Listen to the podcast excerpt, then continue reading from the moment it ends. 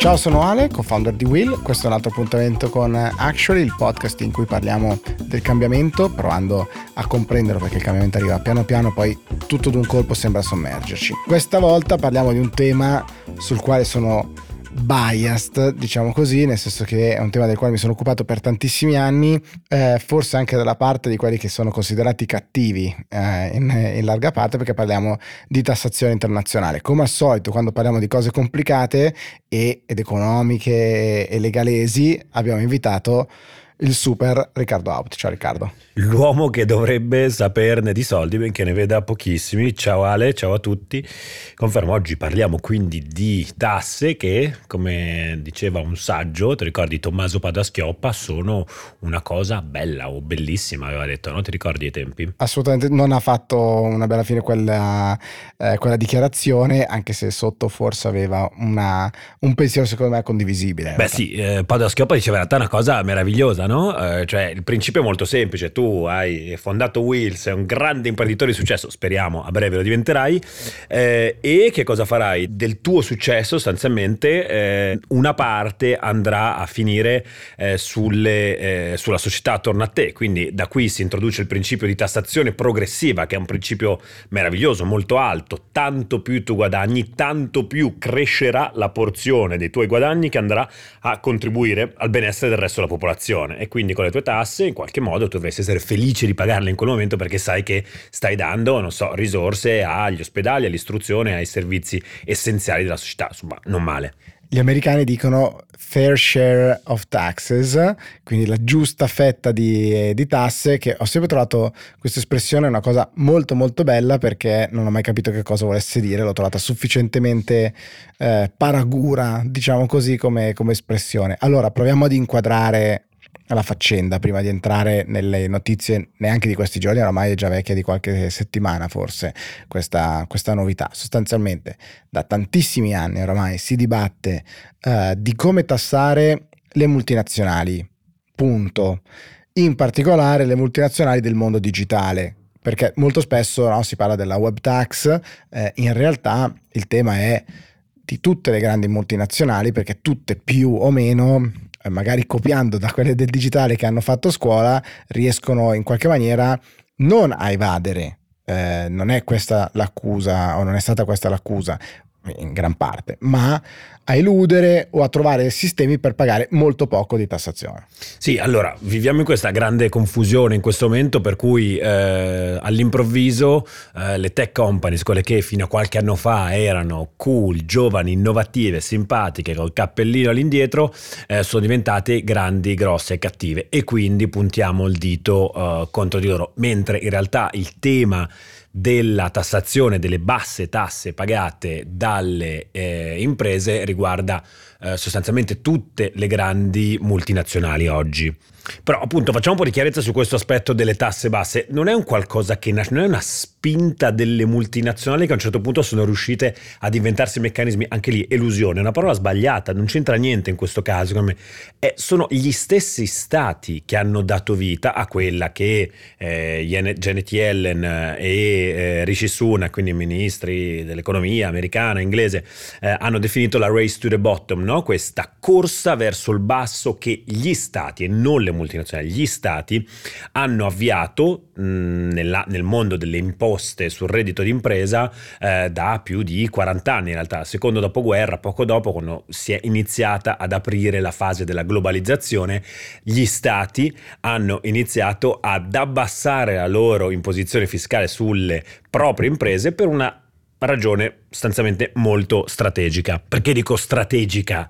Perché eh, gli stati si rendono conto che via via che le loro aziende iniziano ad internazionalizzarsi, naturalmente negli anni 60 70 ancora poca roba. Poi avvicinandoci all'esplosione della globalizzazione sempre di più, eh, che cosa pensano gli stati? Da una parte dicono io sono so, il governo americano e faccio pagare a te azienda XY la minor eh, quantità di tasse possibile in maniera tale da abbassare questo carico economico su di te e così tu diventi più competitivo, hai meno costi e prendi puoi andare all'estero a spopolare e crescere sostanzialmente a livello internazionale e io sono molto felice perché eh, mi espande in qualche modo, espando la mia economia, perché anche perché poi tu pagherai le tasse a casa mia e sono molto felice di tutto ciò. Dall'altra parte invece c'è un'altra ragione per cui gli stati abbassano le tasse io avendo un'imposizione fiscale media sul reddito d'impresa più bassa, che cosa faccio? Divento più attrattivo rispetto alle aziende dei paesi X, Y e Z che vogliono crescere e trovano in me, posso essere l'Irlanda di turno, un altro paese, eh, un paese molto accomodante in qualche modo, quindi io come governo abbasso le imposte, sostanzialmente per queste due ragioni.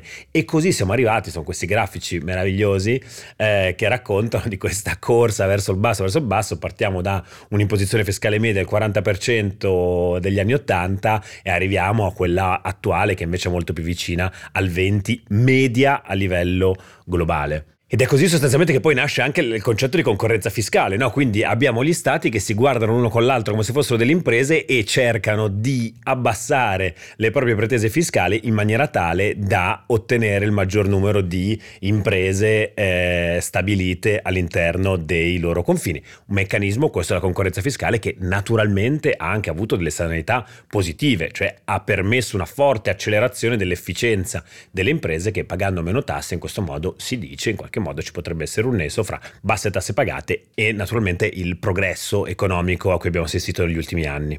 Esatto, perché qua ci sono un sacco di temi che io trovo davvero belli e affascinanti di cui discutere e sono esattamente i temi di questa idea del cambiamento che arriva tutto insieme, cioè è anche il mondo in cui accelera piano piano a poi diventare esponenziale la globalizzazione, no? diventa sempre più facile per tanti soggetti essere davvero internazionali e quindi dire anche essere in un certo senso agnostici sul dove metto la mia, la mia sede. E quindi qua incomincia una concorrenza, una competizione fra, eh, fra gli stati per attrarre le giuste, eh, le giuste aziende e qua c'è secondo me un primo aspetto, perché poi, come dire, le cose un po' si autoavverano, no? Eh, se qualche anno fa ancora le aziende gli chiedevi ah ma perché vi siete messi tutti in Irlanda? Ti rispondevano perché ci sono i talenti migliori. E tu dicevi, beh sì certo, bella risposta, mm, qualche smart legale comunicatore in azienda ha trovato questa, eh, questa, scappatoia per far finta che siete in Irlanda perché sono, ci sono i talenti. Però ci sono davvero i talenti adesso perché i migliori studi legali sono là, perché eh, le big four della revisione si sono messe tutte là, perché effettivamente a Dublino, se uno va, ci sono davvero tante competenze interessanti, quindi come dire, è un qualcosa che poi si è autoavverato. Effettivamente, come dicevi tu, puoi essere in grado anche di attrarre talenti e chissà che quel talento domani mattina si stufa di stare nella Big Corp e fa la sua startup e quindi tu hai generato un processo, un processo virtuoso. Stiamo però dando una cosa per scontata, cioè come fanno a tenere bassa questa tassazione sfruttando il fatto, perché questo è il primo elemento, cioè il primo elemento è la geografia. In alcuni punti del mondo, al di là dei Caraibi, eccetera, c'è il Delaware, c'è l'Irlanda, c'è anche l'Olanda, ci sono dei posti che hanno una tassazione sensibilmente più bassa per le aziende rispetto, rispetto ad altri. Questo è il primo fattore. Come fanno poi le aziende a sfruttare questo tipo di, vuoto in un certo senso di possibilità. È così, la questione, la questione geografica è centrale a tutto il dibattito di questi giorni. Perché? Eh, perché negli ultimi anni il meccanismo classico della tassazione internazionale è entrato in crisi. Come funzionavano le cose prima? Um, io sono una grande multinazionale entro in un altro paese, mi sposto geograficamente dal mio paese ad un altro, oppure apro una nuova filiale, cosa succede? Sostanzialmente mi muovo con i mattoni e la cazzuola, ovvero brick and mortar, dicono eh, gli inglesi. Cioè eh, arrivo e fisicamente aprirò una fabbrica, aprirò degli uffici, assumerò dei dipendenti. Sono fisicamente presente in quel posto. Ho, questa è la parola chiave che risuonerà sicuramente nella tua testa di ex consulente delle big tech, ho una stabile organizzazione in quel paese. È molto facile per le autorità, anche fiscali di quel paese, dire tu stai producendo un valore economico in questo paese e io ti tasso proprio, tasso proprio la tua produzione. Questo è importante da capire, di nuovo principio fondamentale della tassazione internazionale, si tassa la produzione di valore, non si tassano di per sé le vendite. Questo è davvero cruciale un po' per seguire questo discorso. Fammi allora eh, tornare a me indietro nel tempo di poco, di quando appunto facevo, stavo dalla parte diciamo Back così, to. Back to the future, l'azienda tech XY ti direbbe esattamente seguendo questo principio, il valore del mio prodotto o servizio è stato creato dagli ingegneri a San Francisco e quindi è giusto che io paghi le tasse dall'altra parte. Qui in Italia o dove, dove diavolo sia, non ho fatto assolutamente niente. Quello che c'è è un'attività di promozione, è un'attività di racconto, di pubblicità, se volete, di quello che è il nostro servizio, però il valore è prodotto là. Perché qual è il rischio, caro Stato? Che così tu di fatto vuoi tassare la vendita, non aver creato il valore, no? E allora però una qualunque azienda di export dovrebbe essere tassata dove arrivano le sue scarpe e non dove vengono prodotte. È esattamente così fino, fino, fino, ad oggi, quando in qualche modo gli stati hanno eh, deciso di rifugire eh, questo principio. Che bella parola, si vede che hai fatto l'avvocato. Eh no, effettivamente rifuggono, rifuggono i, eh, i, vecchi principi e cosa succede? Che i sette grandi, o presunti tali, eh, inteso di grandi, si ritrovano in una stanza e dicono allora le regole che ci siamo dati fino ad oggi sono palesemente non in grado di eh, regolare appunto la realtà, come è andata a cambiare la realtà. Oggi eh, le regole sono state scritte per le aziende brick and mortar, però invece adesso le grandi aziende sono quelle digitali che una stabile organizzazione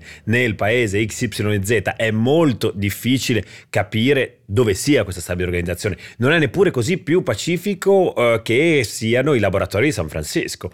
Non a caso, infatti, gli Stati Uniti in questo momento sono un po' in difficoltà perché vedono tanti eh, giganti del tech non pagare le imposte da loro, ma pagare da altre parti perché eh, in realtà le multinazionali hanno tutto il modo di dire aspetta un attimo, guarda che in realtà il mio valore aggiunto si produce un po' di lì dove stanno gli algoritmi, un po' gli ingegneri di là, un po' invece la mia sede legale di lì. Insomma, ci sono tanti, sono tanti, tanti aspetti che permettono alle multinazionali di muoversi con grande agilità fra le maglie del vecchio vecchio sistema di tassazione internazionale che non prende in alcun modo in considerazione appunto una tassazione sulle vendite.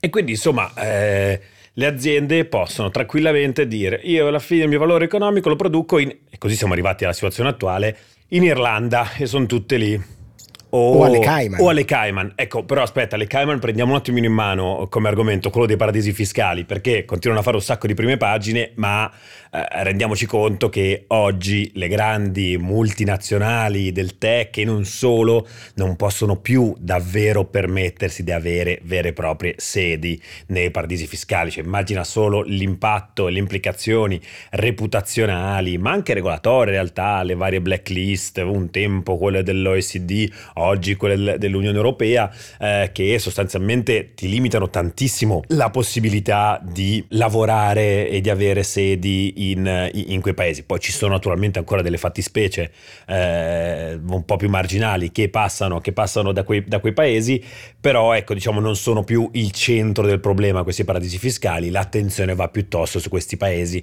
con le cosiddette appunto tassazioni accomodanti, Irlanda in primis, Lussemburgo, Olanda. In sintesi paesi. Quindi cosa succede? Che ci ritroviamo con gli Stati Uniti che reggi tutti i report di Tax Foundation, di vari think tank che non beccano più, be- beccano poco dai loro multinazionali. Ci sono questi rapporti che dicono che 55 delle più grandi aziende americane nell'ultimo anno hanno pagato zero tasse. Insomma, si ritrovano in qualche modo ad essere penalizzati da questi stessi meccanismi che un tempo invece gli davano dei vantaggi. Lo stesso vale in Europa che becca poca roba, o almeno mm, il grosso dei paesi europei in realtà sostanzialmente riescono ad incassare ben poco da queste, da queste grandi multinazionali e si trovano invece eh, Irlanda, Lussemburgo, quelli che abbiamo già nominato, a beneficiarne ampiamente. Ed ecco il punto che scatta la rivoluzione copernicana di questi giorni, ovvero basta, abbandoniamo, o meglio, affianchiamo al principio delle tasse sulla produzione anche il principio delle tasse sulle vendite. Questa la rivoluzione copernicana di, di, questi giorni, un pezzo di questa rivoluzione copernicana. Che è super interessante ed è esattamente in linea con quello che dicevamo, cioè sul cambiamento nell'arco temporale, perché in realtà che cosa è successo nel mezzo? Ci sono state delle fughe in avanti, eh, l'Italia è stato uno di questi paesi che dal 2013, se non ricordo male, ha provato a inserire una web tax, ad esempio, su spinta di tutti quei soggetti che dal digitale si vedevano eh, un po' penalizzati e quindi hanno detto proviamo a rendere più pesante lo zainetto di chi corre così veloce e quello della web tax era un ottimo, un ottimo grimaldello. Cosa è successo? Uno, enorme difficoltà tecnica, perché questa cosa, risolverla in casa nazionale, difficilissima. Secondo, anche qualora si fosse trovata e non si è trovata nei vari tentativi, o meglio per diversi anni non si è trovata, c'era un tema che, che è roba tua, diciamo, cioè quello di compliance, eh, di allineamento con il diritto europeo. Terzo, di fattibilità, perché di nuovo era, eh no, ma dovresti trovare la sede più giusta, quale internazionale, ma allora quale internazionale quale sarebbe? Sembrava un po' un tirare la palla lunga nel campo degli altri e così intanto quest'anno non paghiamo, vediamo l'anno prossimo che cosa, che cosa succede. Nel mezzo non erano le Cayman, ma eh, era diventato famoso il panino eh, Irlanda-Olanda, no? il Double Dutch Irish Sandwich, cioè un rimbalzarsi fra Olanda, Irlanda, di sistemi di royalties, eccetera, per cui fondamentalmente alla fin fine di questo giochino quello che avanzava era, era un bel niente. Avevano scelto i due paesi dove si mangia forse peggio nel mondo. Però veniva fuori un sandwich. Viene comunque un sandwich, eh, esatto. non a caso, vabbè. E ehm, adesso succede una cosa che è molto interessante, perché l'Unione Europea, che negli ultimi anni ha perso il treno dell'innovazione e che ha invece combattuto un treno della regolamentazione, mettendo la tassazione al centro, era un po' da sola a dire tocca tassare questi qua. Eh, Obama non si è mai interessato particolarmente, anzi aveva un gabinetto pieno di, di, gente che arrivava dal mondo delle big tech. Trump ha usato il mondo, eh, la, la sua rete di, ehm, di, ambasciate in giro per il mondo per dire ai paesi non fare questa cosa, anzi guerra eh, doganale eh, di dazi su, su, alcuni prodotti come diciamo vendetta per chi aveva provato a fare la web tax e invece adesso che cosa succede? Che gli americani dicono la stessa roba che ha sempre detto gli, gli europei. Questi non pagano abbastanza tasse, li pagano altrove. E allora sembra dire, se non li pagano in America, non li pagano in Europa, dove le pagano? Forse questo è stato un po' il grimaldello per dire tocca che ci sediamo e che troviamo un accordo. Sì, c'è stato, questa sicuramente è una delle chiavi eh, di volta di questo momento eh, potenzialmente rivoluzionario, ricordiamolo siamo in sede di G7, il G7 un tempo erano i grandi capi del mondo, oggi non è più così, cioè un tempo i G7 rappresentavano oltre tra il 50 e il 60% del PIL mondiale, oggi sono più vicini al 30%, quindi è un mondo che cambia e non sono più solo i white rich men e countries che decidono per tutti, no? sono un po' cambiati, c'è il Giappone, ma vabbè. Eh... Ti rifai all'iconografia cinese che ha fatto questo finto a ultima cena eh, dipingendo i, i, grandi sette come dei topastri o Beh, animaletti sì, no, veri. No, no, non siamo sicuramente eh, pro propaganda cinese, però bisogna dire che a livello artistico di narrativa sono meravigliosi cioè il, il, i giornali South China Morning Post e quant'altro insomma le, le, risposte che sono arrivate dalla Cina in, questi, in, questo, in questo, periodo South China Morning Post in realtà di Hong Kong ma vabbè eh, sono state eh, meravigliose. E però appunto quindi prima cosa prendiamo con le pinze LG7 non è eh, un organo che in qualche modo decide per tutti quindi sarà prima G7 e ci sta. Tante critiche sul fatto che sia un po' vaga no, questa cosa è un passo comunque importante. In cima, è un passo molto importante. Poi si passa al G20, a Venezia ne parleremo qua, ne parleremo qua in Italia, c'è la presidenza italiana e quant'altro. E poi da lì si passerà a livello di OECD, OXE, quindi 139 paesi membri dell'OXE che dovrebbero stabilire un regolamento per effettivamente strutturare questa, mm, eh, questa situazione. Dicevamo trigger, il, il, grilletto che ha fatto scattare tutto. Eh, da una parte quello che dicevi tu, dall'altra il momento storico, Covid come tutto, cioè Covid che eh, eh, mette anche gli Stati Uniti, anche gli Stati Uniti non solo l'Europa, in una posizione in cui il debito pubblico va ulteriormente alle stelle. Biden presenta il più grande piano di investimenti pubblici nella storia eh, degli Stati Uniti, 2 trilioni, quanti sono? Mila miliardi? Sì. Eh? E non trilioni ma mila miliardi. Mila miliardi, trilioni non esistono in italiano, ricordiamolo qua da Will siamo molto severi con questa esatto. cosa. Io sono stato cazziato più volte. E, ehm, no, e quindi chi paga? Chi se la paga sta roba qua? E giustamente eh, cioè, si guardano attorno e dicono, beh, quelli che hanno fatto un botto di soldi certo. nel corso di questa pandemia e hanno guardato quindi eh, le big tech sono cresciute tanto, tanto ultimamente. Ho perso il pelo ma non il vizio, però mi viene da dirti che come ai vecchi tempi, che in realtà il gettito atteso, diciamo così, non è chissà quale cifra. Hanno detto ci perdiamo qualche centinaio di miliardi, sì, se non adesso ricordo male, che non ci facciamo ben niente davanti ai mila miliardi. Però, anzitutto è una questione di equità, mi farebbe da dire che c'è anche il tema che Biden vuole alzare le tasse in casa e quindi almeno E quindi esattamente, perché poi Biden che cosa sta facendo in parallelo? Ricordiamolo brevemente. Trump aveva abbassato l'imposta sull'income, su, sul reddito delle, delle, delle, imprese al 21%, giudicato eccessivamente basso dai più. In questo momento Biden ha bisogno di fieno in cascina nelle casse pubbliche e dice lo riporto al 28%. Se lo riporto solo io al 28%, rischio di fare la figura di quello che alle tasse alte le aziende vanno da un'altra parte a mettere sede. E, e, e rimane solo la PMI, diciamo, di turno, piccolino. Poi aggiungiamoci anche che è un momento, secondo me, politicamente, su questo io potrei anche non essere così d'accordo, in cui dare addosso a questi soggetti eh, è mediaticamente molto, molto, molto efficace. Noi che viviamo sui social network, hai visto come è stata eh, vissuta questa, questa vicenda, no? Eh, finalmente andiamo a prendere Amazon così cattiva e senza scrupoli che con i suoi schemi assurdi paga pochissime tasse. E insomma si dà un bel contentino ad una opinione pubblica che vive con sempre maggiore insofferenza eh, queste realtà che poi ricordiamo, cioè il tema della tassazione è fondamentale, l'anno scorso Amazon è, stato, è diventato, non so se è il primo datore di lavoro privato negli Stati Uniti. Sì, e poi modo. anche la retorica del big tech come grande evasore o unico eh, grande evasore unico, esatto. o diciamo persone che, eh, entità che, che elude il fisco in realtà non è più vera, nel senso che tanti di quelli che per molto tempo no, li, hanno, li, hanno, criticati, hanno provato a spingere per delle leggi nazionali o progetti dell'Ox perché BEP, come si chiama BEPS, il progetto mm-hmm. all'Ox è da N anni che lì sarà un decennio oramai. Sì. Oggi però fanno la stessa cosa. Ci sono mm-hmm. aziende no, che trasferiscono la sede in, in, Olanda che sono state aziende storiche italiane, aziende storiche nel mondo, nel mondo media in Italia anche che sono andate in Olanda e quindi eh, è un mondo, come dire, che, che, cambia. Tra l'altro, anche le big tech hanno cambiato moltissimo. Loro dicono, penso alle Amazon, penso alle Google di turno, dicono paghiamo oramai già più di quello che ci farebbero pagare con questo accordo generico che hanno detto mm-hmm. eh, al G7. Vero, non vero, insomma, tema molto tecnico, sicuramente, però probabilmente non è più quella roba da 0, che era, che era prima. Uno perché non è più accettabile, due perché ovviamente in questa lotta diciamo un po' guardie ladri, mettiamola così, o del gatto e il topo come preferite, entrambi cercano alla fine di non mm-hmm. farsi beccare e la, la, corporation deve fare quindi un gesto positivo e quindi cambia il modo, riconosce magari pezzi di stabile organizzazione o attività che effettivamente sono fatte in loco.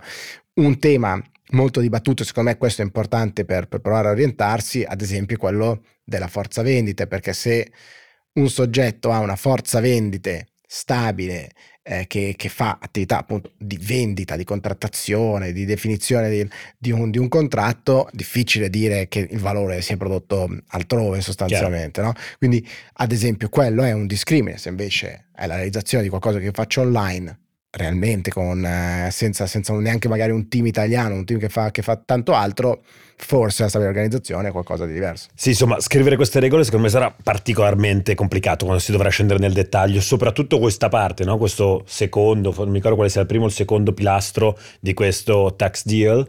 C'è il primo pilastro che è quello che se vuoi a me dalla prospettiva puramente di concorrenza fa un po' più di eh, paura, cioè che è appunto quel meccanismo di fermare l'area di bottom con questa 15% di tassa minima eh, globale, quindi tutti d'accordo su far pagare 15%.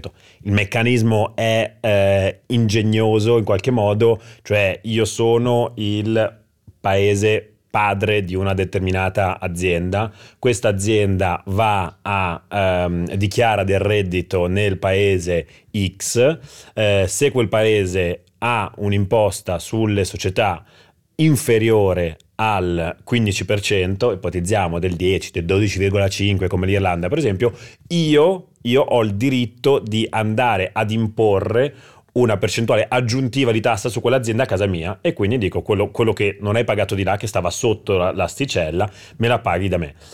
È una logica da cartello, pure cioè nel senso, eh, sono, eh, da, dal punto di vista concorrenziale si mette, si mette, un prezzo in qualche modo minimo di cartello, potete andare sopra, sotto non potete scendere, perché sennò qua ci perdiamo tutto e c'è il rischio di perdere appunto anche quelle esternalità positive che ci sono dietro questi sistemi fiscali. Tu prima hai fatto il caso dell'Olanda, il caso dell'Olanda è un caso in Europa abbastanza delicato perché l'Olanda oltre ad avere un sistema fiscale molto competitivo è anche un luogo di un'efficienza burocratica pazzesca, per cui bisogna lasciare libertà ad un'azienda potenzialmente andare in un posto, non so, quando sento... Parlano un ottimo inglese, ad esempio. Parlano un ottimo inglese e o ci metti 5 minuti per fondare una startup in Olanda ci metti 5 minuti e non ti costa niente. Perché? Perché loro credono che l'innovazione va fatta in quella maniera lì. E anche le multinazionali devono essere devono avere di fronte a sé un apparato burocratico molto agile. Quella è una roba che bisogna stare attenti a mettere a rischio perché insomma è sicuramente eh, virtuosa diciamo. Quindi questa è un po' la seconda parte del, del tax deal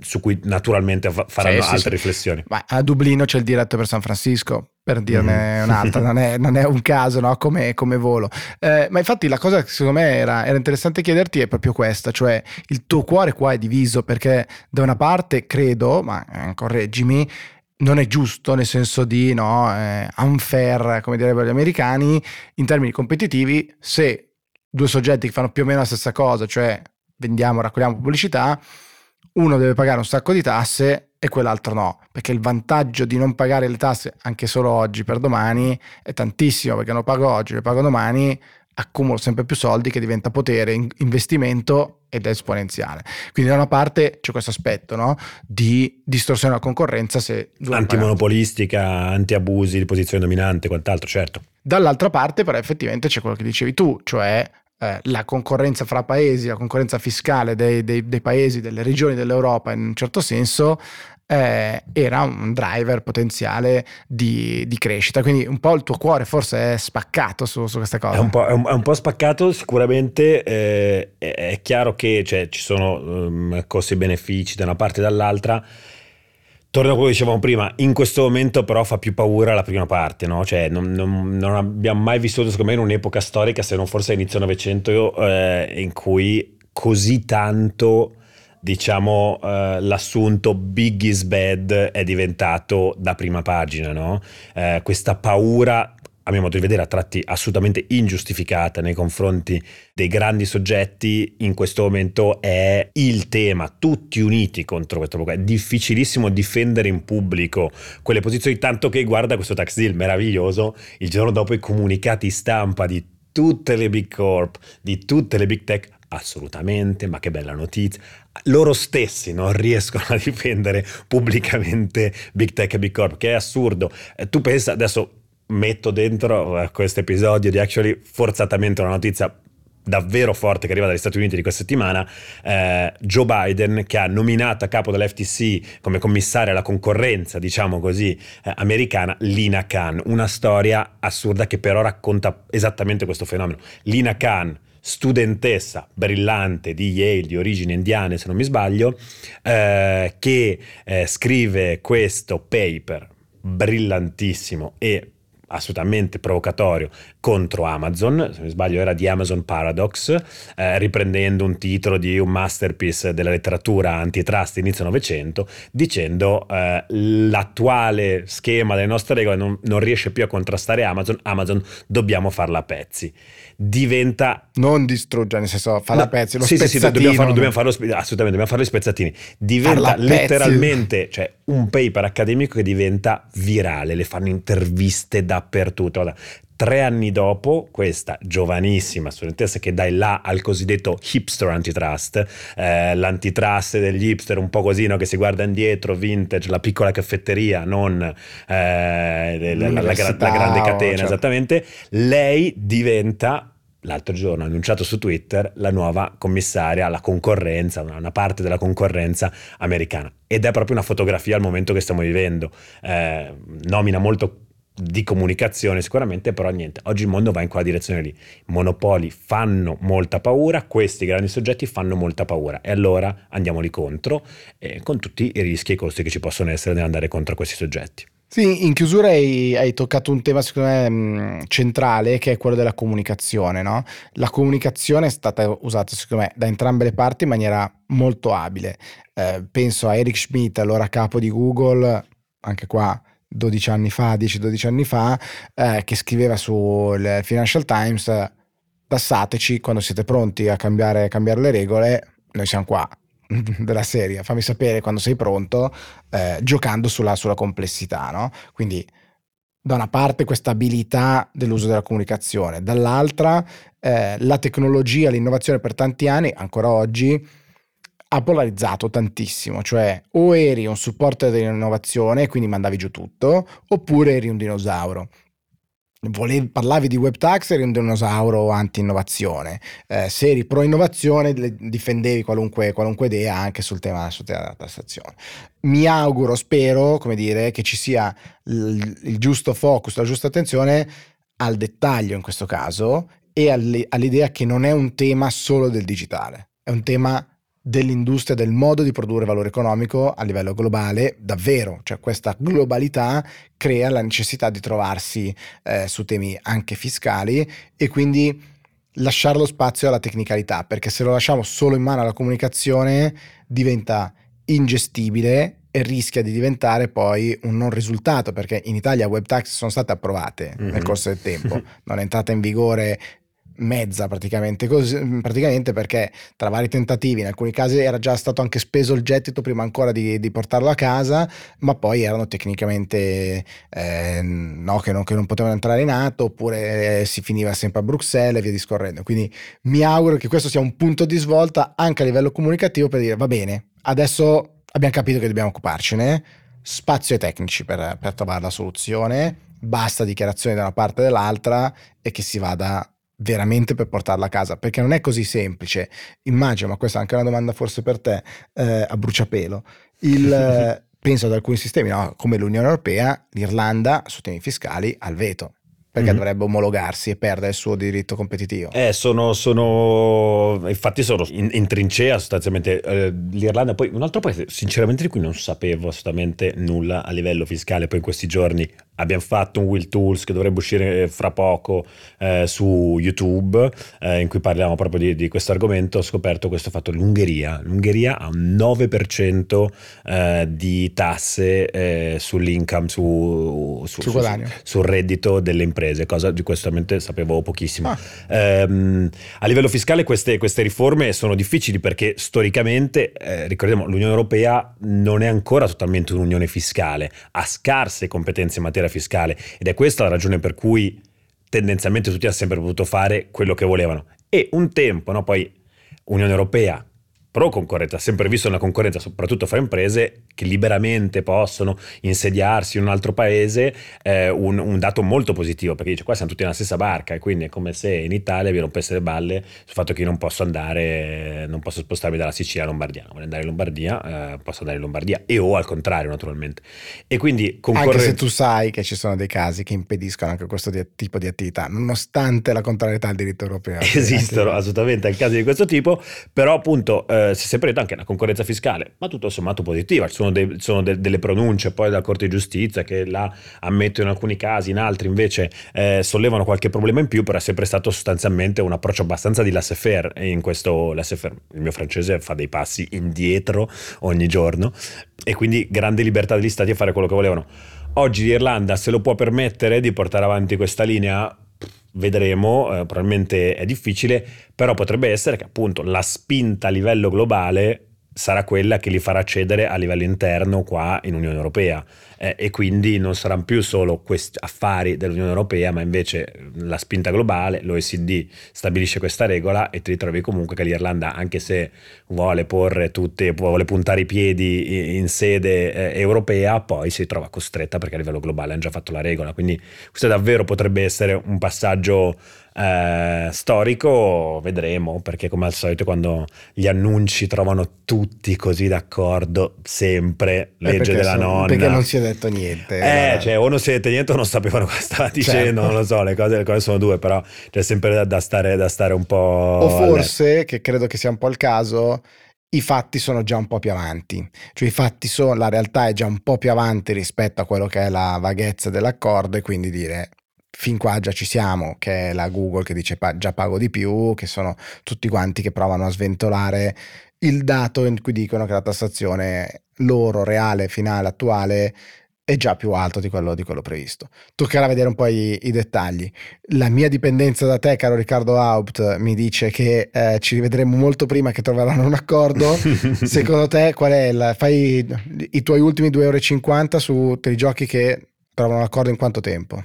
Ma è il gioco che secondo me al G20, al G20 trovano, trovano l'ok. sul a Venezia adesso? A Venezia, sì, a luglio. 9 a luglio, luglio. No? Molto, è fra pochissimo, quindi ne torneremo, torneremo sicuramente a parlarne. Poi la partita sarà davvero su, come dicevi tu, sulle tecnicalità, perché chiudiamo con questa nota eh, davvero numerico-quantitativa. Io posso pure essere d'accordo su, un primo esempio, no? sul 15%, tutti d'accordo, votiamolo. E poi uno dice, ma 15% su cosa? per chi paga le tasse in Italia, no? la definizione dell'imponibile. Solo su quello, no? cioè capire ma, ma, cos'è il 100%? Solo su quello si potrebbero scrivere eh, boh, e o negoziare per anni, perché potenzialmente l'Irlanda ti dice benissimo, salgo al 15%, ma abbasso il 100%, il valore del 100% certo. e il gioco, il gioco è fatto, oppure mi invento degli schemi di detrazioni, deduzioni e quant'altro. La partita si giocherà poi fra i tecnici e, e vedremo un po', non so, sinceramente 2,50 euro. Per io... i stessi proprio te li tieni stretti. E io sono risk averse, sono un conservatore di queste cose qua e, e niente, vedremo, vedremo un po'. Va bene, grazie mille Riccardo e ciao a tutti. Grazie a te Ale, ciao.